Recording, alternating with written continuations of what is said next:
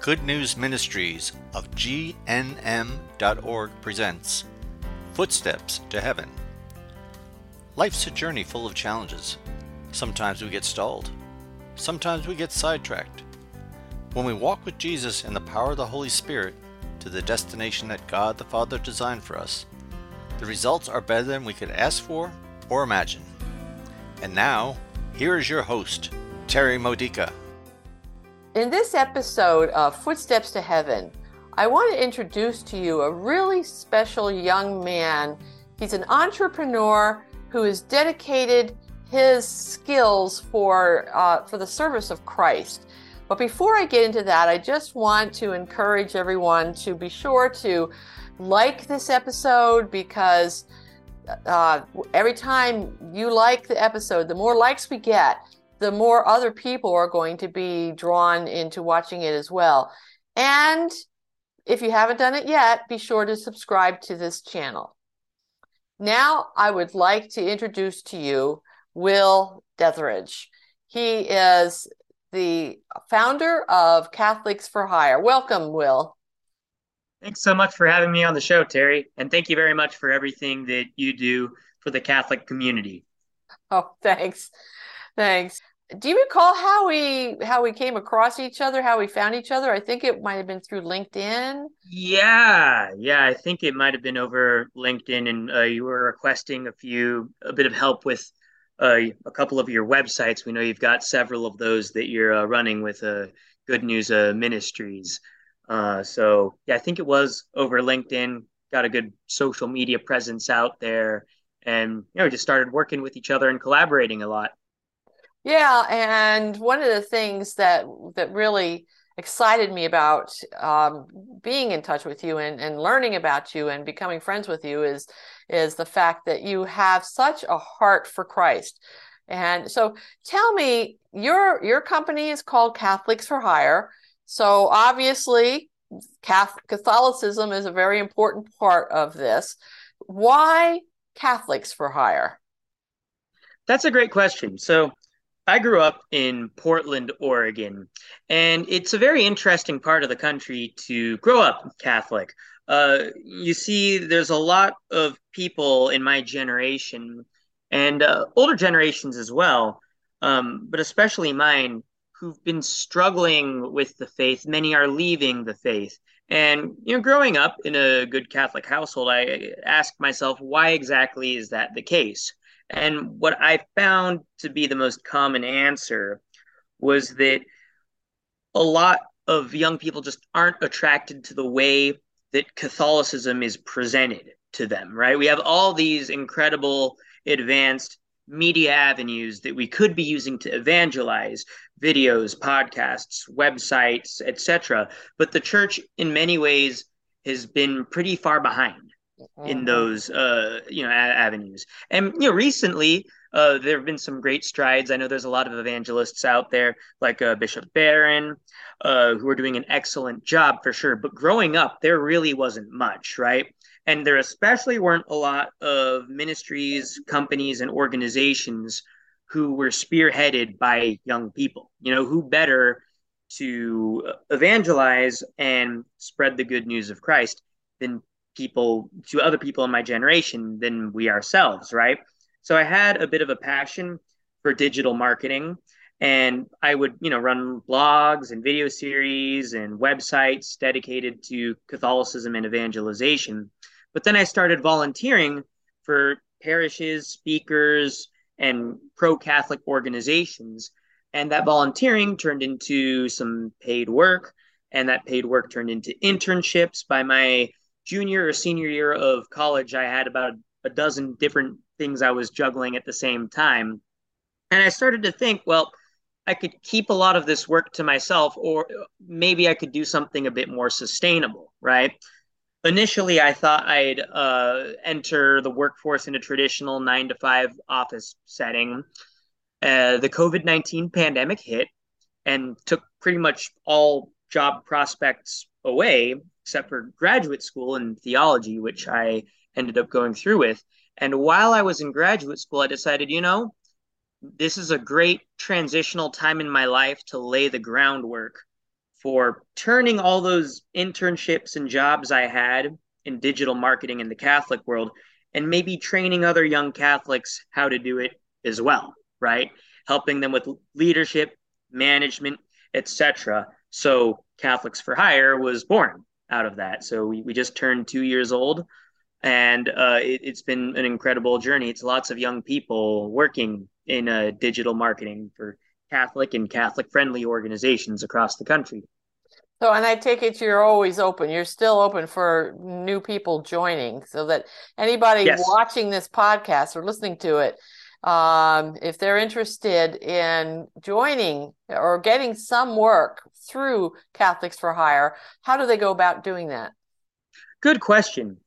So, our email address is catholicsforhire at gmail.com, and our website is catholicsforhire.com. That's Catholics for F O R hire.com. Uh, and we are always looking for people to help and people to help us grow. You know, our mission is twofold.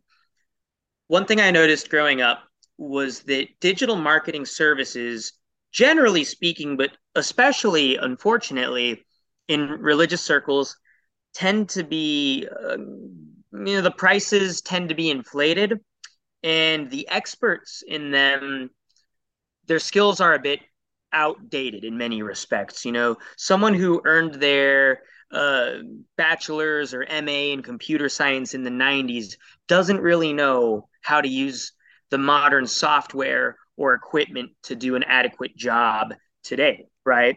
As I said before, well, who better to handle these kinds of jobs than people born into the digital age themselves, my generation, right? So we're able because we don't have people who've you know been in the game for decades and decades we do have some very experienced people for sure but you don't have to pay like $200 an hour or $50,000 for a website or anything like that. It's a lot of young people who it's the second nature to us, you know? So that's one aspect, giving a good quality product for a minimal price, right? And the other half is giving young people that crucial experience in digital marketing. Like I said, web development, videos, podcasts, graphic design, if it's digital, we do it. And not just for Catholic organizations, but what we call Catholic friendly organizations as well. So, you know, that's the kind of work we do. And whether you're someone who's interested in our services or you're someone who wants to help us out in our mission, yeah, catholicsforhire.com or catholicsforhire at gmail.com. Great ways to reach us. Well, that's Thank you for that. And I thank you for your passion. You are definitely a passionate young man, passionate for the digital work and, and for networking, and also passionate for Christ. Uh, how did you avoid, as you were going through your teenage years and and entering young adulthood how did you avoid the traps that so many other people your age have fallen into? And one of the reasons why i'm asking this question is that uh, there are a lot of followers of good news ministries who have adult children your age maybe it's maybe somewhat older but you know in your basic generation who have not only stopped going to church, but they've become very anti church and very anti Christian and just break the parents' hearts so much with that. And, and, uh, you know, so we're always praying for those people, but what's the secret? How did you end up avoiding the traps that these other young people fell into? And second part of that question is what would you recommend? How could we reach how could we good news ministries and you know other ministries that uh, that people who are listening to this might might have themselves um, or maybe even how parents could invite people to church and and be effective? There's things that the church has that the beautiful music, the beautiful art, the, there's so much beauty to the church that's just um, just not part of the evangelization efforts. And so, what what's your story? How did you avoid those traps, and what would you recommend? No, that's a good question because you know, growing up, I I just saw you know dropping like well people you know my peers just dropping like flies from the faith, and I, I think there were several things about the you know it's by the grace of God, as all good things are, that I was able to find my faith strengthened over the years. But I'd say there were three very crucial components to that. It'll kind of blur both questions together because I think it translates into some practical advice for uh, parents uh, facing that with their children or loved ones. And the first one, you know, is just that, you know, having good stable parents involved in your life. Every aspect of my success as a Catholic and as a business owner, if I didn't grow up in a household with a loving mother and a loving father, there's no way I could have done it. You know, it starts with the parenting and it starts with the relationship between the parents. I got my bachelor's in politics and theology from the Catholic University of America. I got my master's in historical systematic theology as well. I um, had a bit of a concentration in social science for a bit as well.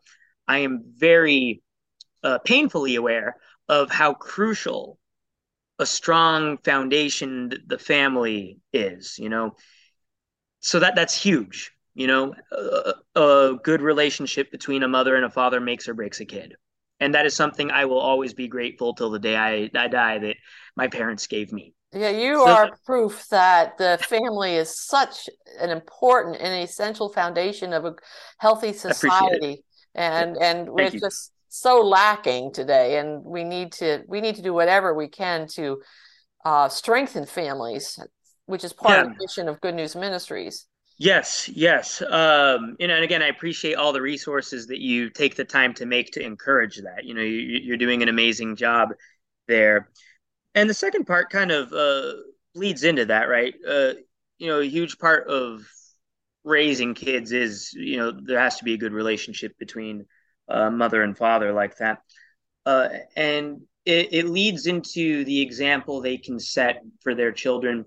I'm a huge believer especially in a multicultural and uh, very religiously diverse society, um, you know, like the United States, much of Western Europe today, it is crucial that we follow St. Francis's advice of preaching the gospel through our actions, using words only when necessary, right? I mean, of course, theology is important. I studied it for a long time. But when someone's falling away from the faith, it's usually because there was an experience or like they see other people who are claiming to live the faith. Often they are Pharisaic. Sometimes they are, you know, they're using it as a security blanket and they don't really see the true benefits of people who can authentically embrace Christ's message. Christ's message is liberating. It gives us joy, it gives us happiness. And yes, of course, there are rules, there are laws, there is order to everything. But no one's going to listen to that if you just bash them over the head with a catechism or with uh, Thomas Aquinas uh, or any philosophical or theological argument you can think of. It has to start with seeing how the light of Christ shines through you as a person. And I think that's a mistake, you know, no offense to a lot of parents that I know that I, I see them make is they'll sit their kids down and they'll say, you can't do this, you can't do that. You, and they, it, you know, the faith comes across as rigid, as constricting, as, and not just from parents, yeah. but from the catechists mm-hmm. that the kids yes. have grown up with. Uh, my husband Ralph has taught you know, confirmation classes and other religious education classes, and he likes to uh, usually in the first session start out with an apology for all the catechists that came before him that did not come across as authentically alive in the faith, but we're just giving them book learning and canned answers, teaching them the canned answers. No, that's beautiful. I, you know, I, I think I, I, think that's incredible that, that he does that, and it, it's something that as parents, and as theologians, as catechists, as priests, that all Catholics have to be aware of is the amount of stigma, earned or not earned, that the church has. It's not something we can avoid. And it kind of leads to the third and final thing that I think helped me a lot is we need to encourage, not prohibit young Catholics from asking questions. They need to feel comfortable and they need to feel encouraged to ask questions and seek answers for them. You know, uh, the best theology. I mean, uh, Thomas Aquinas, his entire exercise in theology, uh, you know, which in many ways we take for granted today, was all about pursuing understanding, all about asking questions, and based on those answers, seeking more questions. That forms your understanding. And there are so many young people in this day and age because we have access to so many resources and uh, so many educational materials.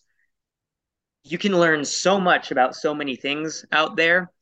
And to be told to uh, either stop questioning things mm. or to conform to something and have zero doubts about it, that is one of the most unhealthy, unattractive things you can possibly tell someone the, it's the easy way out. You know, if your kid comes home from school and asks a question, just oh, you know, well, Father Father John said believe it, so just you know that that's it's easy to fall into that trap, right?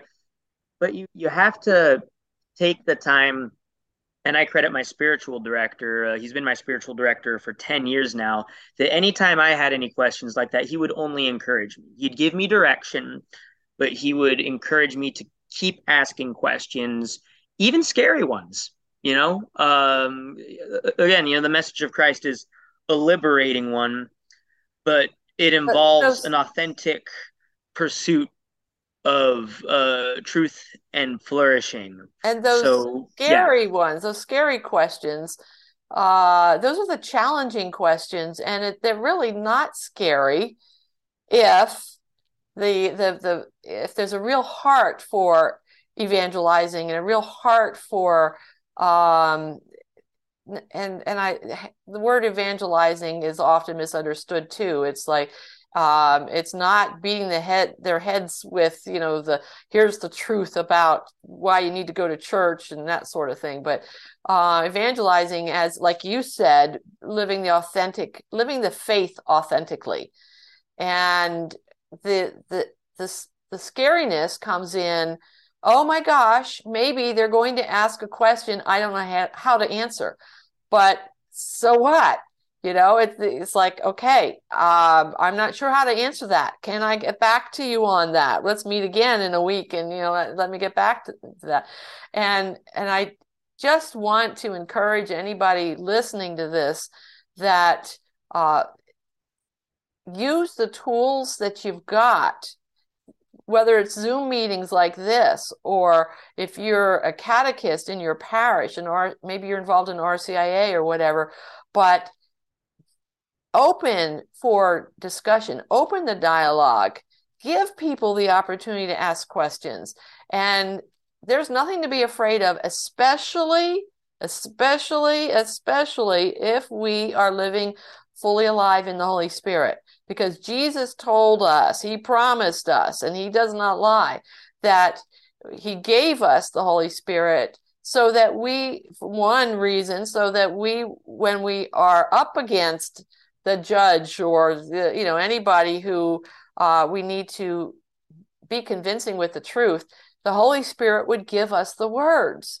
You know, do we believe that or not?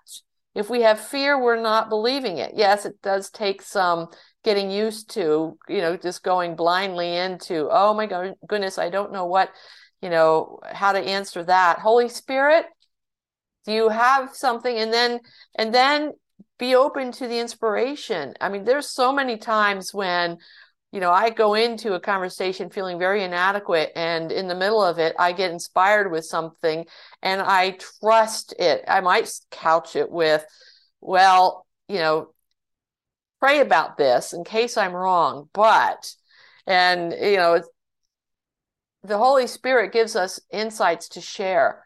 And when we know how to have that kind of a prayer life and that kind of a foundation to our discussions with others, um, it's it's fun. It's not scary. It's fun because we learn at the same time because the Holy Spirit enlightens us to share it with the other person or people, and we're learning at the same time. It's it's it's part of the fun of why I've been doing Good News Ministries for uh, nearly 30 years, and and I've been involved in evangelization for you know well over 40 years. So right, and I, I think it comes with um, a, a bit of it has to be holistic in the sense that you're you're not just preaching the good news of Christ when you're explicitly telling someone something theological, right?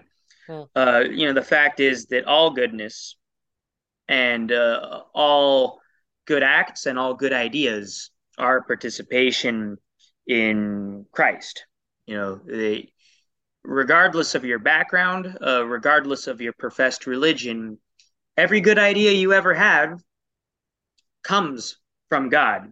There's a bit of grace in there like that. And especially in a very diverse and multicultural world and the age of uh, religious tolerance, where we have the opportunity to engage with different ideas, it is crucial that we acknowledge any form of goodness that we encounter anyone that we meet, right?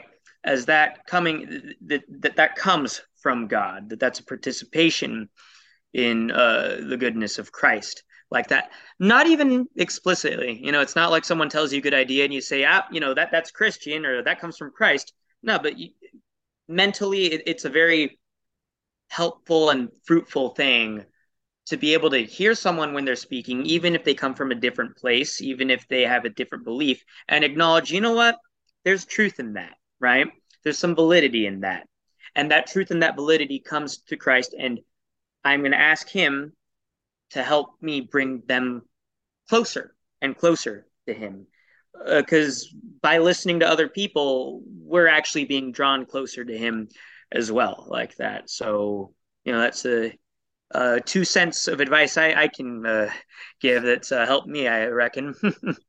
well, let me ask you this getting back to your business, Catholics for Hire, how easy is it nowadays to find Catholics with the same passion I mean, because, and I'm talking about young adult Catholics, but um, like for example, you have offered to find some some help, the kind of help that Good News Ministries needs. Uh, you, you you've offered to find volunteers because you believe in what we do, and you know we we're on a tight budget because we're 100% donor funded. And uh, how easy is it for you to find other on fire Catholics who are, you know, digital natives, you grew up with it?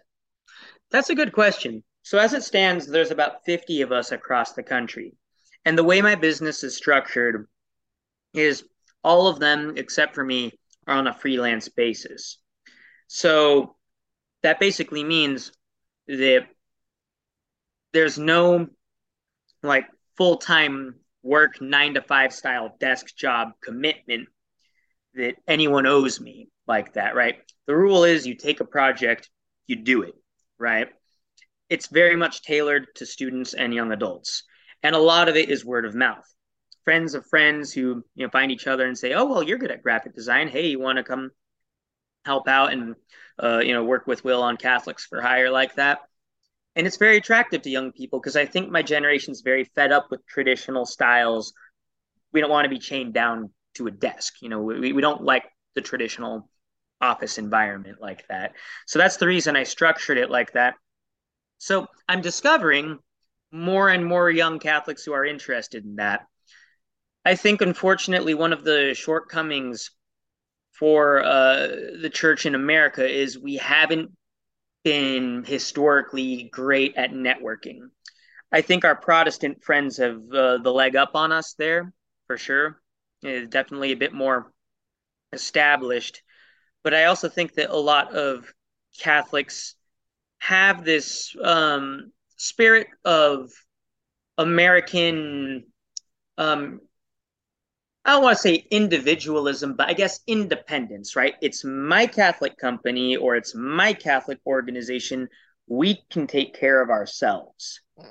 Yeah, we need to get out of that. Parochialism, you know? yeah. Uh, a, uh, I mean, you find that. I mean, I've found that what I'm throughout my adult life, I've found that very frustrating in Catholic parishes where it's my ministry, you've got your ministry, and we don't collaborate.